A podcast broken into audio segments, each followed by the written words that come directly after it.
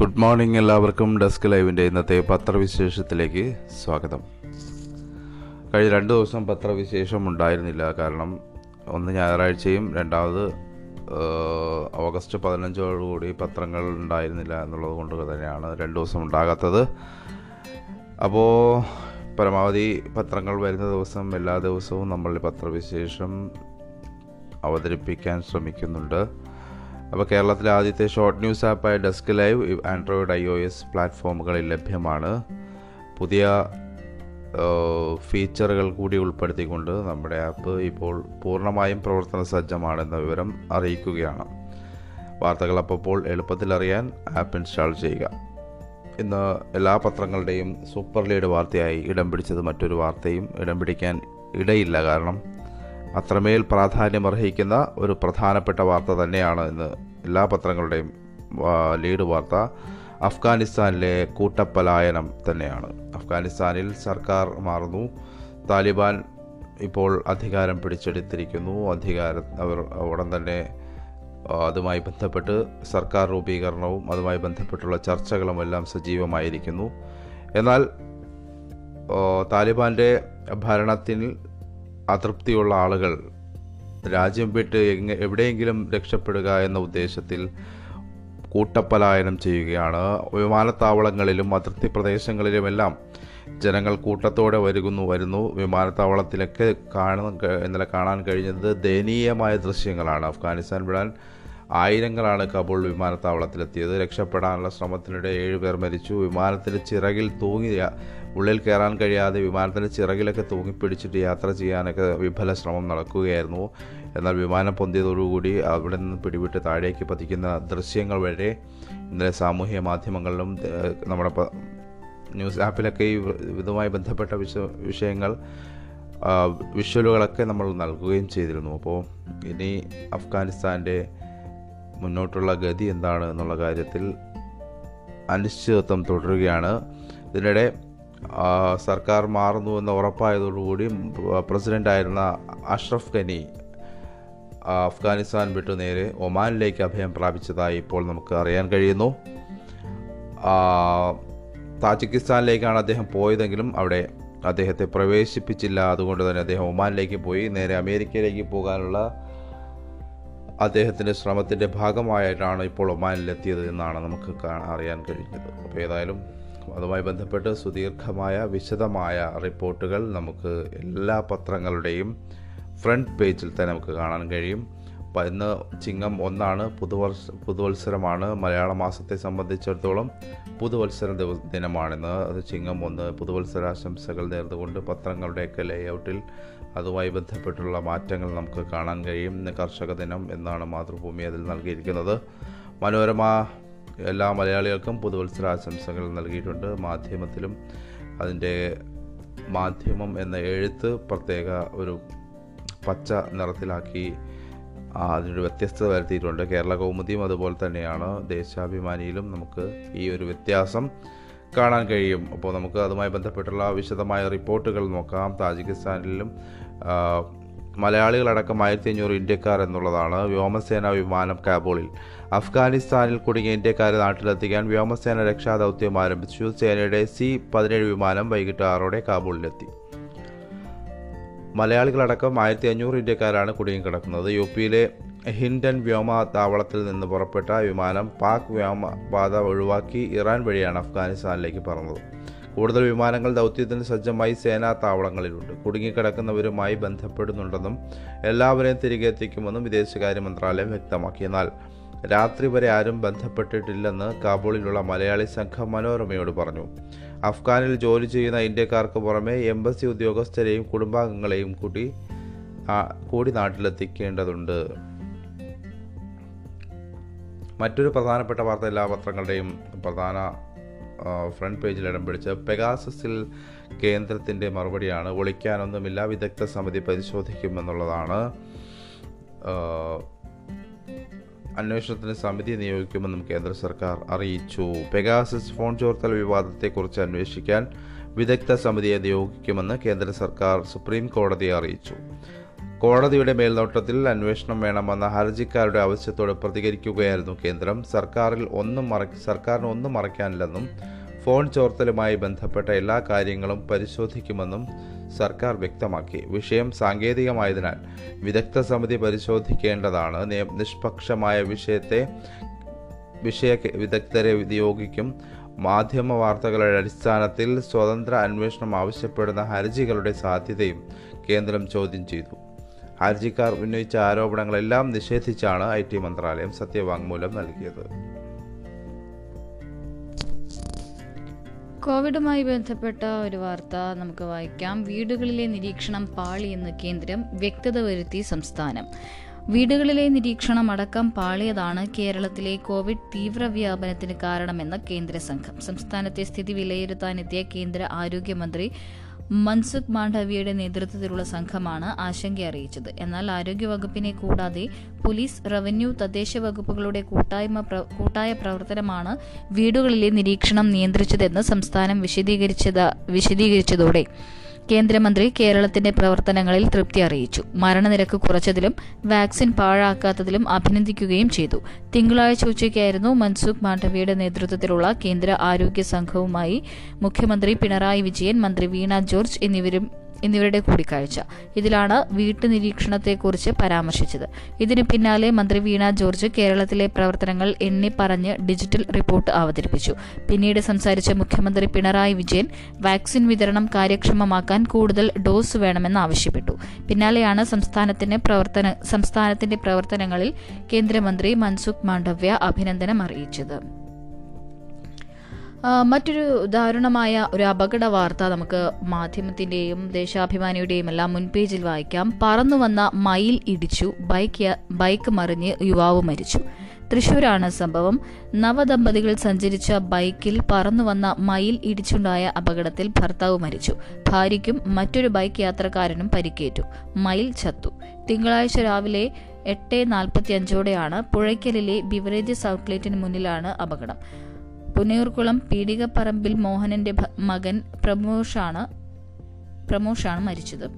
ഭാര്യ വീണയ്ക്ക് പരിക്കേറ്റു. റോഡിന് കുറുകെ പറന്ന മയിൽ പ്രമോഷിന്റെ നെഞ്ചിലും ബൈക്കിലും വന്നിടിക്കുകയായിരുന്നു. നിയന്ത്രണം വിട്ട് സമീപത്തെ മതിലിൽ ഇടിച്ച് ബൈക്ക് മറിഞ്ഞു. ഇതിനിടെ മറ്റൊരു ബൈക്കിനെയും ഇടിച്ചു തെറിപ്പിച്ചു.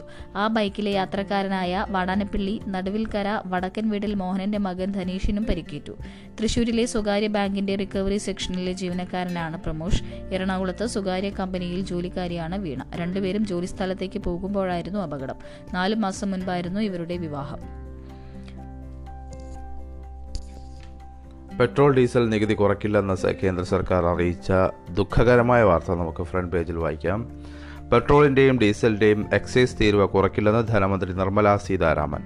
ഇന്ധനവില സർവകാല റെക്കോർഡിലെത്തി നിൽക്കുകയാണ്. ഇളവില്ലെന്ന മന്ത്രിയുടെ പ്രഖ്യാപനം അതിനൊപ്പമാണ് വരുന്നത്.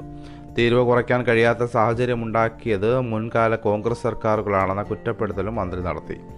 യു പി എ സർക്കാരിന്റെ കാലത്ത് എണ്ണ കമ്പനികൾക്ക് സഹസ്ര കോടികളുടെ ബോണ്ട് നൽകിയിരുന്നു. കൃത്രിമമായി വില പിടിച്ചു നിർത്തിയപ്പോൾ യഥാർത്ഥ വിലയുള്ള വിലയുള്ള അന്തര അന്തരം പരിഹരിക്കാനാണ് ബോണ്ട് നൽകുന്നത്.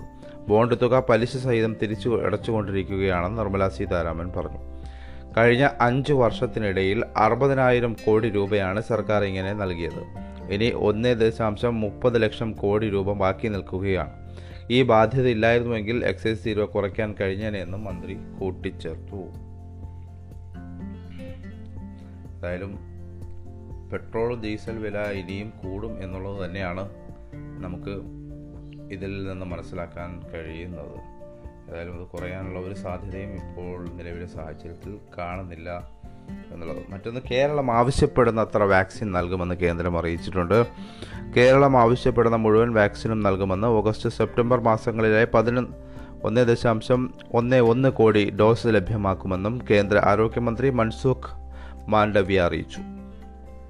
കോവിഡ് അവലോകന യോഗത്തിൽ മുഖ്യമന്ത്രി പിണറായി വിജയന്റെ ആവശ്യത്തോട് പ്രതികരിക്കുകയായിരുന്നു അദ്ദേഹം. അടിയന്തര കോവിഡ് പ്രതിരോധ പാക്കേജിനും കീഴിൽ എല്ലാ ജില്ലകൾക്കും ഒരു കോടി രൂപ വീതം അനുവദിക്കുമെന്നും മാണ്ഡവ്യ അറിയിച്ചു. എല്ലാ ജില്ലാ ആശുപത്രികളിലും പത്ത് കിലോ ലിറ്റർ ദ്രവീകൃത ഓക്സിജൻ സംഭരണ ടാങ്ക് സൗകര്യമുള്ള പീഡിയാട്രിക് ഐ സ്ഥാപിക്കും. ഓണം ആഘോഷിക്കുമ്പോൾ മുൻകരുതൽ സ്വീകരിക്കണമെന്നും അദ്ദേഹം അഭ്യർത്ഥിച്ചു. കേരളത്തിന് അഭിനന്ദനവും അദ്ദേഹം കേരളത്തിന്റെ കോവിഡ് പ്രവർത്തനങ്ങൾക്ക് അദ്ദേഹം അഭിനന്ദനം അറിയിക്കുകയും ചെയ്തു. മറ്റൊന്ന് മദ്യം ബുക്ക് ചെയ്യാം ഓൺലൈനായി എന്നുള്ള വാർത്ത. മാതൃഭൂമിയിൽ ഫ്രണ്ട് പേജിൽ വായിക്കാം. ബിവറേജസ് കോർപ്പറേഷന്റെ ചില്ലറ വിൽപ്പന കേന്ദ്രങ്ങളിൽ നിന്ന് ഓൺലൈനായി പണമടച്ച് മദ്യം വാങ്ങാം. ചൊവ്വാഴ്ച മുതൽ തിരുവനന്തപുരത്തെ ഷോപ്പുകളിലും കോഴിക്കോട് പാവമണി റോഡിലെ ഷോപ്പിലും പുതിയ സംവിധാനം പരീക്ഷണാടിസ്ഥാനത്തിൽ നിലവിൽ വരുമെന്ന് ബിവറേജസ് കോർപ്പറേഷൻ അധികൃതർ അറിയിച്ചു. ആവശ്യമുള്ള മദ്യത്തിന് പണം ഓൺലൈനിൽ അടച്ച ശേഷം അതിന് രസീത് ഷോപ്പിൽ കാണിച്ച് മദ്യം വാങ്ങണം. സംവിധാനം മറ്റു ഷോപ്പുകളിലേക്കും ഉടൻ വ്യാപിപ്പിക്കും. ഏത് സൈറ്റിലാണത് ഓൺലൈൻ വഴി പണം അടയ്ക്കേണ്ടതെന്ന കാര്യം അതിൽ വ്യക്തമായി വാർത്തയ്ക്കൊപ്പം ചേർത്തിട്ടുമുണ്ട്.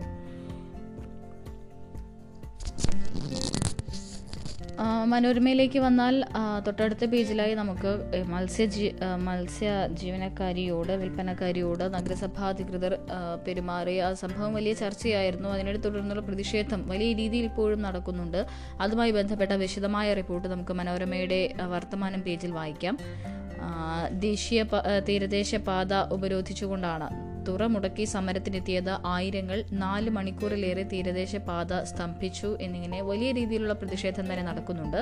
അതിനിടെ സംഭവവുമായി ബന്ധപ്പെട്ട് രണ്ട് ജീവനക്കാരോട് വിശദീകരണം തേടിയിട്ടുണ്ട്. നാൽപ്പത്തിയെട്ട് മണിക്കൂറിനുള്ളിൽ മറുപടി നൽകാനാണ് നിർദ്ദേശം. ഒപ്പം തന്നെ പല വിഭാഗങ്ങളും ഇതിൽ ഈ സംഭവത്തിനെതിരെ ധാരണ നടത്തിയിട്ടുണ്ട്. ഫിഷറീസ് കോർഡിനേഷൻ കമ്മിറ്റി ധാരണ നടത്തി. എല്ലാവർക്കും സൗകര്യമൊരുക്കണം സുരക്ഷയൊരുക്കണം മത്സ്യം കച്ചവടം ചെയ്യുന്ന സ്ത്രീകൾക്ക് സുരക്ഷയൊരുക്കണം എന്ന് ഫിഷറീസ് മിനിസ്ട്രി ആവശ്യപ്പെട്ടിട്ടുണ്ട്.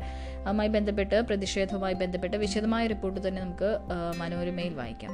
ഇനി മാതൃഭൂമിയിലേക്ക് വന്നാൽ ഗതാഗത നിയമലംഘനം കരിമ്പട്ടികയിൽ നാല് നാലര ലക്ഷം വാഹനങ്ങൾ എന്നൊരു വാർത്ത വായിക്കാം.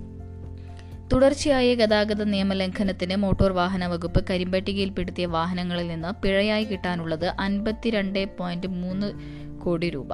പിഴ അടയ്ക്കാതെ ഈ വാഹന ഉടമകൾ നിയമലംഘനം തുടരുന്ന അവസ്ഥയാണ്. നാലര ലക്ഷത്തോളം വാഹനങ്ങൾ ഈ വിധത്തിൽ കരിമ്പട്ടികയിലുണ്ട്. കഴിഞ്ഞയാഴ്ച തിരുവനന്തപുരത്ത് മറ്റൊരു വാഹനത്തിൽ ഇടിച്ചിട്ട് നിർത്താതെ പോയ കാറിന് മുപ്പത്തി ആറായിരത്തി അഞ്ഞൂറ് രൂപയാണ് വിവിധ ഗതാഗത നിയമലംഘനങ്ങൾക്കായി ചുമത്തിയത്.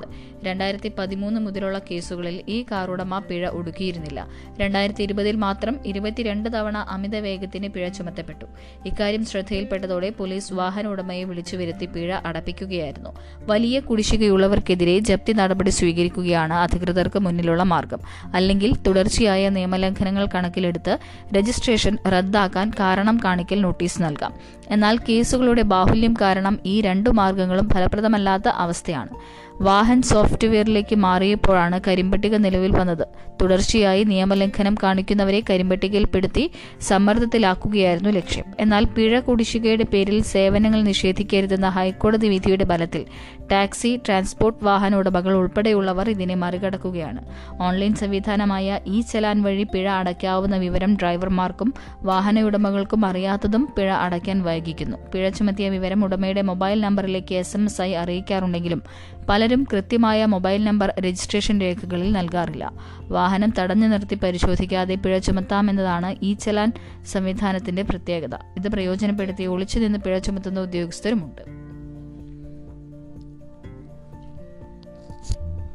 നാൽപ്പത് നാനൂറ് ദീർഘദൂര ബസ്സുകൾ K S R T C പിൻവലിക്കുന്ന വാർത്തയുണ്ട്. മറ്റ് സംസ്ഥാനങ്ങളിലേക്ക് ഉൾപ്പെടെ ദീർഘദൂര സർവീസ് നടത്തിയിരുന്ന നാനൂറ് ബസ്സുകൾ ഏഴ് വർഷം കാലാവധി പൂർത്തിയായതിനാൽ K S R T C തിരിച്ചു വിളിക്കുന്നു. കേന്ദ്ര മോട്ടോർ വാഹന നിയമപ്രകാരം ദീർഘദൂര ബസ് സർവീസുകളുടെ കാലാവധി ഏഴ് വർഷമാണ്. ഈ ബസ്സുകൾ പിന്നീട് ഓർഡിനറി ബസ്സുകളായി നടത്തുകയാണ് പതിവ്. ഇതോടെ കെ എസ് ആർ ടി സിയുടെ ദീർഘദൂര സർവീസുകൾ പ്രതിസന്ധിയിലാകും. കോവിഡ് കാലമായതിനാൽ മറ്റു സംസ്ഥാനങ്ങളിലേക്ക് അധിക സർവീസ് ഇല്ലാത്തതിനാലാണ് പ്രതിസന്ധി. ഏതായാലും ഇനി പ്രതിസന്ധി എങ്ങനെ മറികടക്കുമെന്ന് കെ എസ് ആർ ടി സിയുടെ മുന്നിൽ വെല്ലുവിളി തന്നെയാണ്. സർക്കാരിന് സി പി എം മാർഗരേഖ മന്ത്രിമാർ പേഴ്സണൽ സ്റ്റാഫും പാലിക്കേണ്ട കാര്യങ്ങൾ ഉൾപ്പെടുത്തി. തുടർഭരണം കൂടുതൽ മെച്ചപ്പെട്ടതാക്കാൻ സർക്കാരിന് സി പി എമ്മിന്റെ മാർഗരേഖ മന്ത്രിമാരും പേഴ്സണൽ സ്റ്റാഫും പാലിക്കുകയും നടപ്പിലാക്കുകയും ചെയ്യേണ്ട കാര്യങ്ങൾ ഉൾപ്പെടുത്തിക്കൊണ്ടുള്ള മാർഗരേഖ സി പി എം സംസ്ഥാന കമ്മിറ്റി തയ്യാറാക്കി. ഒന്നാം പിണറായി സർക്കാരിന്റെ അനുഭവങ്ങൾ ഉൾക്കൊണ്ട് കൂടുതൽ മെച്ചപ്പെട്ട ഭരണം കാഴ്ചവെക്കേണ്ടതിന്റെ ആവശ്യകത ചൂണ്ടിക്കാട്ടിയാണ് പാർട്ടിയുടെ ഈ ഇടപെടൽ. പ്രകടന പത്രികയിലെ കാര്യങ്ങൾ നടപ്പാക്കാൻ ഓരോ വകുപ്പും ബദ്ധശ്രദ്ധമായിരിക്കണം. നയപരമായ തീരുമാനങ്ങൾ എടുക്കുമ്പോൾ പ്രകടന പത്രികയുമായി ഭിന്നത അരുത് മന്ത്രിമാരുടെ ഓഫീസ് തികഞ്ഞ അച്ചടക്കത്തോടെ പ്രവർത്തിക്കണം. അവിഹിതമായ ഒന്നും അവിടെ സംഭവിക്കരുത്. പാരിതോഷികങ്ങളോ ഉപഹാ ഉപഹാരങ്ങളോ സ്വീകരിക്കരുത്. Personal staff അഴിമതിക്ക് വിധേയരാകരുത്. ഇവരിൽ കൃത്യമായ നിരീക്ഷണം ഉണ്ടാകണം. മന്ത്രിമാർ അഞ്ച് ദിവസമെങ്കിലും തലസ്ഥാനത്തുണ്ടാകണം. ഇതൊക്കെയാണ് പാർട്ടി മന്ത്രിമാർക്ക് നൽകിയിരിക്കുന്ന മാർഗരേഖ. അഞ്ച് ദിവസത്തിനിടെ കരിപ്പൂരിൽ പിടികൂടിയത് നാല് കോടിയുടെ സ്വർണം. അന്വേഷണ ഏജൻസികൾ പിടിമുറുക്കുമ്പോഴും കരിപ്പൂർ വിമാനത്താവളം കേന്ദ്രീകരിച്ചുള്ള സ്വർണക്കടത്തിന് കുറവില്ല. കഴിഞ്ഞ അഞ്ച് ദിവസത്തിനിടെ ഏഴ് യാത്രക്കാരിൽ നിന്നായി എട്ട് പോയിന്റ് മൂന്ന് കിലോ സ്വർണമാണ് കസ്റ്റംസ് ഉദ്യോഗസ്ഥർ പിടികൂടിയത്. നാല് കോടി രൂപ വില വരും ഇതിന്. ജിദ്ദയിൽ നിന്നെത്തിയ മലപ്പുറം സ്വദേശിയിൽ നിന്നാണ് പതിനൊന്നിന് സ്വർണം പിടികൂടിയത്. ഇയാൾ എഴുന്നൂറ്റി എഴുപത്തി ഒൻപത് ഗ്രാം സ്വർണം ഡ്രില്ലിംഗ് മെഷീനിൽ സിലിണ്ടർ ആകൃതിയിലാക്കിയാണ് ഒളിപ്പിച്ചിരുന്നത്. മുപ്പത്തിയേഴ് ലക്ഷം രൂപയുടെ സ്വർണമാണ് വിമാനത്താവളത്തിലെ കസ്റ്റംസ് ഉദ്യോഗസ്ഥർ പിടികൂടിയത്. പതിമൂന്നാം തീയതി സൗദിയിൽ നിന്നെത്തിയ മലപ്പുറം സ്വദേശികളായ രണ്ട് യാത്രക്കാരിൽ നിന്നാണ് രണ്ട് പോയിന്റ് അഞ്ച് നാല് കിലോ സ്വർണം പിടികൂടിയത്. ശരീരത്തിനകത്താക്കി ഇരുവരും ഒന്ന് പോയിന്റ് രണ്ട് രണ്ട് കോടി രൂപയുടെ സ്വർണമാണ് കടത്തിയത്. തിരുനാവായ സ്വദേശി ഒന്ന് പോയിന്റ് നാല് എട്ട് കിലോ സ്വർണവും തിരൂർ സ്വദേശി ഒന്ന് പോയിന്റ് പൂജ്യം ആറ് കിലോ സ്വർണം മിശ്രിതവുമാണ് കടത്താൻ ശ്രമിച്ചത്. കഴിഞ്ഞ ഞായറാഴ്ച മാത്രം നാല് പേരിൽ നിന്നായി അഞ്ചു കിലോ സ്വർണം പിടികൂടാനായി. രണ്ട് പോയിന്റ് നാല് കോടി രൂപ സ്വർണത്തിന് വില വരും. കരിപ്പൂർ വഴി കടത്തുന്ന സ്വർണത്തിന്റെ ചെറിയൊരംശം മാത്രമാണ് ഉദ്യോഗസ്ഥർ പിടി ഉദ്യോഗസ്ഥർക്ക് പിടികൂടാനാകുന്നത് എന്നാണ് അറിയുന്നത്. അന്താരാഷ്ട്ര വിപണിയിൽ സ്വർണവില കുറയുമ്പോൾ കേരളത്തിൽ ആവശ്യകത കൂടാറാണ് പതിവ്. സ്വർണവില കുറയുമ്പോൾ കരിപ്പൂർ വിമാനത്താവളം വഴിയുള്ള സ്വർണക്കടത്തും കൂടും. ഇപ്പോൾ സ്വർണവില കുറഞ്ഞതും കടത്ത് കൂടാൻ കാരണമായിട്ടുണ്ട്. മുൻകാലങ്ങളെ അപേക്ഷിച്ച് ഓരോ കാരിയറും കൊണ്ടുവരുന്ന സ്വർണത്തിന്റെ അളവ് കൂടിയിട്ടുണ്ട്. ഒരു കോടി രൂപയ്ക്ക് താഴെയുള്ള സ്വർണക്കടത്തിൽ ജാമ്യം ലഭിക്കും. കേസിൽ പെട്ടാലും രക്ഷപ്പെടുത്താമെന്ന വാഗ്ദാനത്തോടെയാണ് കരിയർമാരെ സ്വർണക്കടത്തിലേക്ക് ഇറക്കുന്നത്. വനിതാ കമ്മീഷനിൽ ഹരിത നൽകിയ പരാതി പിൻവലിക്കാൻ ലീഗ് സമ്മർദ്ദം. എം എസ് എഫ് സംസ്ഥാന പ്രസിഡന്റ് ഉൾപ്പെടെയുള്ളവർ ലൈംഗികമായി അധിക്ഷേപിച്ചെന്ന് കാണിച്ച് വനിതാ കമ്മീഷന് നൽകിയ പരാതി പിൻവലിക്കാൻ വനിതാ വിഭാഗമായ ഹരിത ഭാരവാഹികൾക്ക് മുസ്ലിം ലീഗിന്റെ സമ്മർദ്ദം. തിങ്കളാഴ്ച രാവിലെ പാണക്കാട്ട് പി കെ കുഞ്ഞാലിക്കുട്ടി അടക്കമുള്ളവരുമായി ഇവർ നടത്തിയ ചർച്ച തീരുമാനമാകാതെ പിരിഞ്ഞു. എം എസ് എഫ് സംസ്ഥാന president P K Navas Malappuram ജില്ലാ president Kabeer Muthuparamb general secretary V A Wahab എന്നിവർക്കെതിരെ നടപടിയെടുക്കണമെന്ന ആവശ്യത്തിൽ ഹരിത സംസ്ഥാന ഭാരവാഹികൾ ഉറച്ചുനിന്നു. ഇല്ലെങ്കിൽ പരാതി പിൻവലിക്കില്ലെന്നാണ് ഇവരുടെ നിലപാട്. തുടർന്ന് തീരുമാനമെടുക്കാൻ ഹരിതയ്ക്ക് ഇരുപത്തിനാല് മണിക്കൂർ സമയം അനുവദിച്ച് പിരിയുകയായിരുന്നു. പാണക്കാട് മുനവർ അലി ശിഹാബ് തങ്ങളുടെ വീട്ടിലായിരുന്നു കൂടിക്കാഴ്ച. കുഞ്ഞാലിക്കുട്ടിക്കും മുനവർ അലി തങ്ങൾക്കും പുറമെ ലീഗ് സംസ്ഥാന secretary Abdurahman Adathani M S F ദേശീയ president T P Ashraf Ali vice president Fathima Thahliya Haritha സംസ്ഥാന president Mufeeda Thesni general secretary Najma Thabshira എന്നിവരും പങ്കെടുത്തു. നവാസിനോട് വിശദീകരണം ചോദിക്കുകയോ ശാസിക്കുകയോ ചെയ്യാമെന്നും പെൺകുട്ടികൾ ഉന്നയിച്ച വിവിധ വിഷയങ്ങൾക്ക് ഭാവിയിൽ പരിഹാരമുണ്ടാക്കാമെന്നും കുഞ്ഞാലിക്കുട്ടി അറിയിച്ചു. എന്നാൽ നവാസിനെ പ്രസിഡന്റ് സ്ഥാനത്ത് നിന്ന് നീക്കം ചെയ്യണമെന്നാണ് ഹരിതയുടെ ആവശ്യം. ഏതായാലും ആ വിഷയത്തിൽ ലീഗ് വലിയ പ്രതിസന്ധി നേരിടുന്നു എന്നാണ് നമുക്ക് പുറത്തു വരുന്ന വാർത്തകളിൽ നിന്ന് മനസ്സിലാവുന്നത്. അതിർത്തി കടന്നെത്തുന്ന പച്ചക്കറിയിൽ അമിത കീടനാശിനി എന്ന വാർത്ത നമുക്ക് മാധ്യമത്തിന്റെ ഉൾപേജിൽ വായിക്കാം. ഓണക്കാല പച്ചക്കറി വിപണി ലക്ഷ്യമാക്കി നിരോധിത കീടനാശിനികളുടെ അമിത സാന്നിധ്യവുമായി പച്ചക്കറികൾ അതിർത്തി കടന്നെത്തുന്നതായി ആക്ഷേപം.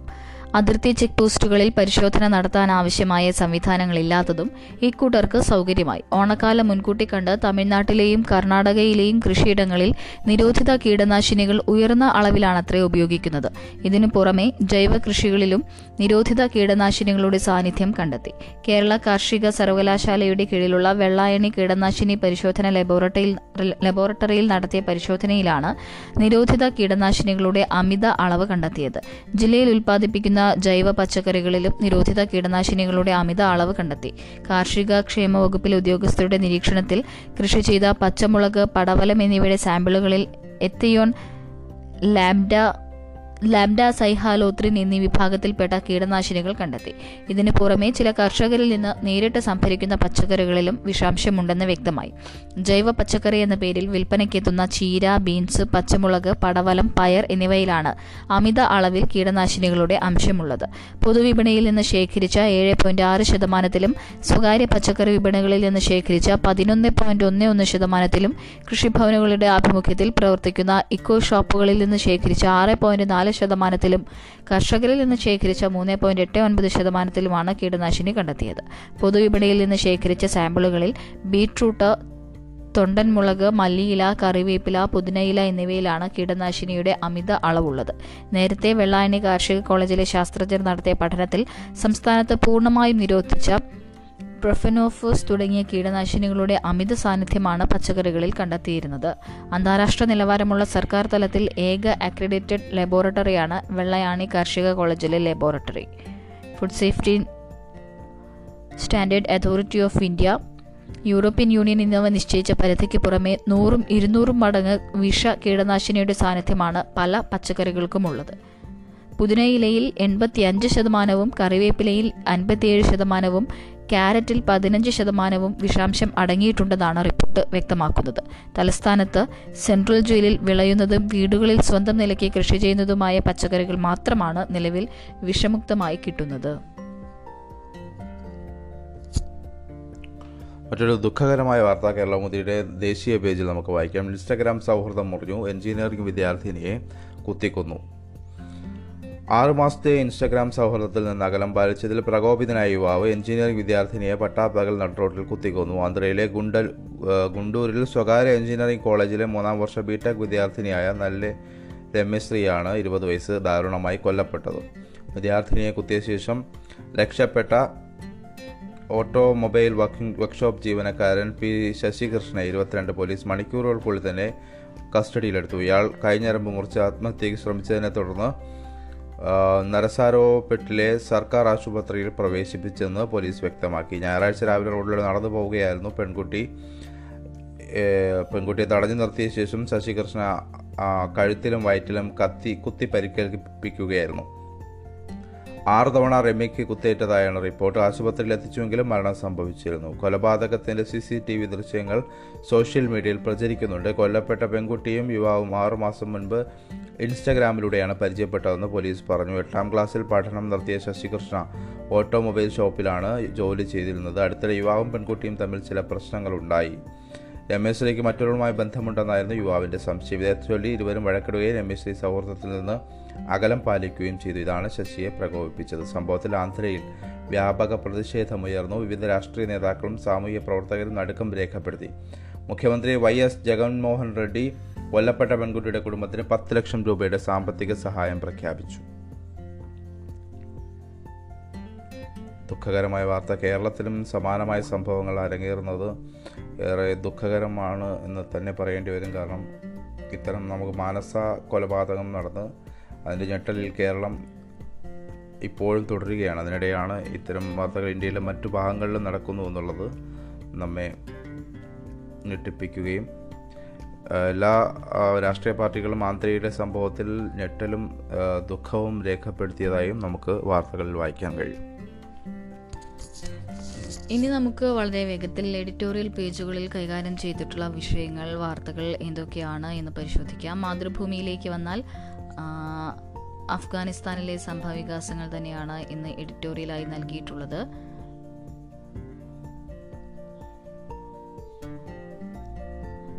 അഫ്ഗാൻ ജനതയെ കൈവിടരുത് എന്ന തലക്കെട്ടോടുകൂടിയാണ് നിലപാട്.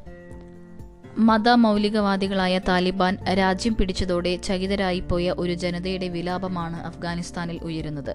ഭാവി ഇരുളടഞ്ഞതാണ് ആകുമെന്ന ഭീതിയിൽ ഇതുവരെ സമ്പാദിച്ചവയും ഉറ്റവരെപ്പോലും ഉപേക്ഷിച്ച് പലായനം ചെയ്യുകയാണവർ. ആശയറ്റുള്ള ആ പരക്കം പാച്ചിലിൽ കാബൂൾ വിമാനത്താവളത്തിൽ ഏതാനും ജീവനുകൾ പൊലിഞ്ഞു. അഫ്ഗാനിസ്ഥാന് സ്ഥായിയായ ജനാധിപത്യം വാഗ്ദാനം ചെയ്തും ജനാധിപത്യത്തിന്റെ കാവൽക്കാരായും നിന്ന അമേരിക്ക തന്നെ ആ രാജ്യത്തെ അരാജകത്വത്തിലേക്ക് തള്ളിവിട്ടിരിക്കുന്നു. ഇരുപത് കൊല്ലം മുൻപ് തങ്ങൾ അധികാരത്തിൽ നിന്ന് തുരത്തിയ അതേ താലിബാന് വീണ്ടും അധികാരത്തിലേറാൻ വഴിയൊരുക്കി കൊടുത്തുകൊണ്ടാണ് അവർ ഒഴിഞ്ഞു പോകുന്നത്. താലിബാൻ തനിച്ചാണോ അതോ അവിടെ ഉണ്ടായിരുന്ന സർക്കാരുമായി ചേർന്നാണോ അഫ്ഗാനിസ്ഥാൻ ഭരിക്കുക എന്ന് വ്യക്തമല്ല. പക്ഷേ അഫ്ഗാനിസ്ഥാന്റെ പേരിൽ നിന്ന് റിപ്പബ്ലിക് എന്ന പദം താലിബാൻ നീക്കം ചെയ്തിരിക്കുന്നു. ഇസ്ലാമിക് റിപ്പബ്ലിക് ഓഫ് അഫ്ഗാനിസ്ഥാൻ എന്ന അവർ അഫ്ഗാനിസ്ഥാനെ അവർ ഇസ്ലാമിക് എമിറേറ്റ് ഓഫ് അഫ്ഗാനിസ്ഥാൻ എന്ന് പുനർനാമകരണം ചെയ്തു. ആയിരത്തി തൊള്ളായിരത്തി തൊണ്ണൂറ്റി ഒന്ന് മുതൽ രണ്ടായിരത്തി ആറ് വരെ താലിബാൻ അഫ്ഗാനിസ്ഥാൻ ഭരിച്ചി ഭരിച്ചിരുന്നപ്പോഴത്തെ പേര് വരാനിരിക്കുന്ന ഭരണം ഏത് രീതിയിലാകുമെന്നുള്ള സൂചന ആ പേരിലുണ്ട്. ഇനി മാധ്യമത്തിലേക്ക് വന്നാൽ ഇത് തന്നെയാണ്. താലിബാൻ ഉയർത്തുന്ന ചോദ്യം എന്നതാണ് മാധ്യമത്തിന്റെ നിലപാടായി നൽകിയിട്ടുള്ളത്. അഫ്ഗാനിലെ സാധാരണക്കാരെ മാത്രമല്ല ഇന്ത്യ അടക്കമുള്ള അയൽരാജ്യങ്ങളെ കൂടി ആശങ്കയുടെ ഇരുട്ടിലേക്ക് തള്ളിവിട്ടിരിക്കുകയാണ് താലിബാന്റെ അഫ്ഗാൻ വിജയം. തിങ്കളാഴ്ച കാബൂൾ വിമാനത്താവളത്തിൽ വിഹുലരായി നാടുവിടാൻ വിമാനങ്ങൾക്ക് പിറകെയോടുന്ന ജനം പുതിയ അഫ്ഗാനിസ്ഥാന്റെ യഥാർത്ഥ ചിത്രമാണ് എന്നാണ് ഈ നിലപാടിൽ മാധ്യമം പറയുന്നത്.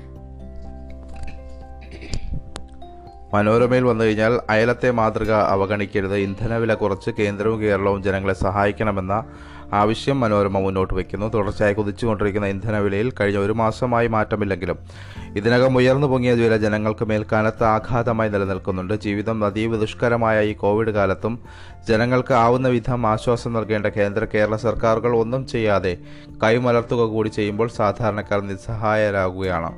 പ്രതിവർഷം ആയിരത്തി ആയിരത്തി ഒരുന്നൂറ്റി അറുപത് കോടിയുടെ വരുമാനം ഉപേക്ഷിച്ച് തമിഴ്നാട് സർക്കാർ പെട്രോൾ വില ലിറ്ററിന് മൂന്ന് രൂപ കുറച്ചത് അതുകൊണ്ട് തന്നെ ഈ കഷ്ടകാലത്ത് ജനകീയ പക്ഷം ചേർന്നുള്ള ഉചിത തീരുമാനമായി വിലയിരുത്തപ്പെടുന്നു.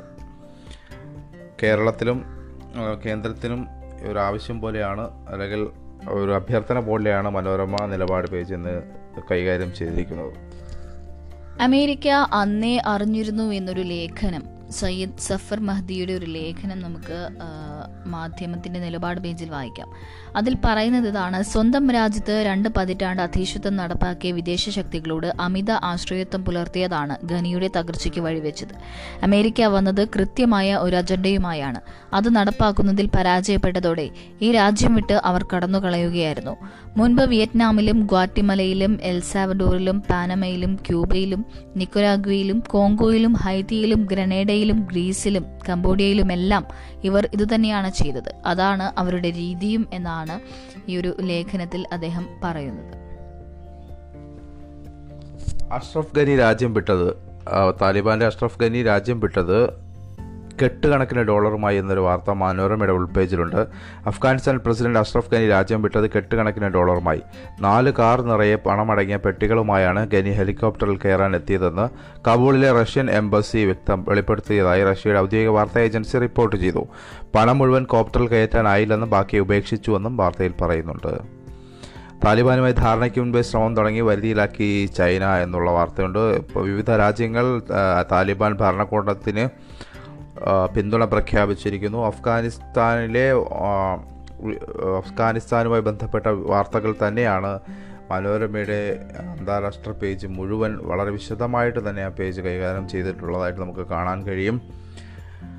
ഏറെക്കുറെ നമ്മൾ എല്ലാ വാർത്തകളും കൈകാര്യം ചെയ്ത് കഴിഞ്ഞു എന്ന് തോന്നുന്നു.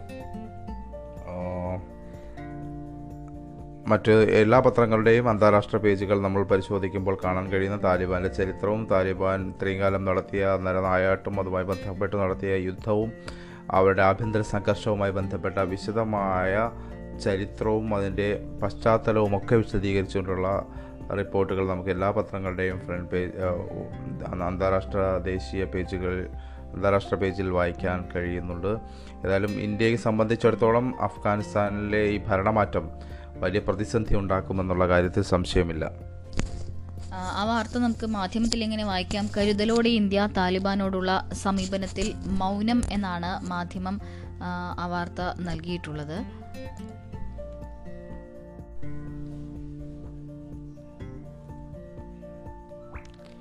അഫ്ഗാനിസ്ഥാനിലെ സംഭവവികാസങ്ങളിൽ കരുതലോടെ മാത്രം പ്രതികരിച്ച് ഇന്ത്യ. ചൈനയും പാകിസ്ഥാനും താലിബാന് പിന്തുണ പ്രഖ്യാപിച്ചതിനിടയിൽ താലിബാനോടുള്ള സമീപനം ഇന്ത്യ വ്യക്തമാക്കിയിട്ടില്ല. അഫ്ഗാനിസ്ഥാനിലെ സംഭവവികാസങ്ങൾ സൂക്ഷ്മമായി നിരീക്ഷിച്ചു വരുന്നുവെന്നാണ് വിദേശകാര്യ മന്ത്രാലയം വിശദീകരിച്ചത്. അഫ്ഗാൻ വിടാൻ താൽപര്യപ്പെടുന്ന ഇന്ത്യക്കാരെ നാട്ടിലെത്തിക്കാൻ സൗകര്യം ചെയ്യും. അതിനൊപ്പം അവിടുത്തെ വികസന വിദ്യാഭ്യാസ ജനബന്ധ സംരംഭങ്ങളിൽ നമ്മുടെ പങ്കാളികളായ അഫ്ഗാൻകാർക്കൊപ്പം ഇന്ത്യ നിലകൊള്ളും. അഫ്ഗാനിലെ സിഖ് ഹിന്ദു മഹാ സമുദായ പ്രതിനിധികളുമായി സമ്പർക്കം പുലർത്തി വരുന്നുണ്ടെന്നും മന്ത്രാലയ വക്താവ് അരിന്ദം ബഗ്ജി പറഞ്ഞു. ഏതായാലും അഫ്ഗാനിസ്ഥാനിലെ സംഭവവികാസങ്ങൾ തന്നെയാണ് നേരത്തെ റമീസ് പറഞ്ഞതുപോലെ തന്നെ വിശദമായി തന്നെ എല്ലാ പത്രങ്ങളുടെയും ഉൾപേജുകളിൽ നമുക്ക് വായിക്കാം. ഏതായാലും പ്രധാന വാർത്തകളെല്ലാം തന്നെ നമ്മൾ പരാമർശിച്ചിട്ടുണ്ട്. ഇനി വിശദമായി വാർത്തകൾ അല്ല അപ്പോൾ വാർത്തകൾ അറിയുന്നതിനായി ലൈവായി വാർത്തകൾ ഒന്നും തന്നെ വിട്ടുപോകാതെ മിസ്സാവാതെ അറിയുന്നതിനായി ഡെസ്ക് ലൈവ് ആപ്പ് ഇൻസ്റ്റാൾ ചെയ്യുക. എല്ലാവർക്കും ഒരു നല്ല ദിനം ആശംസിച്ചുകൊണ്ട് നിർത്തുന്നു.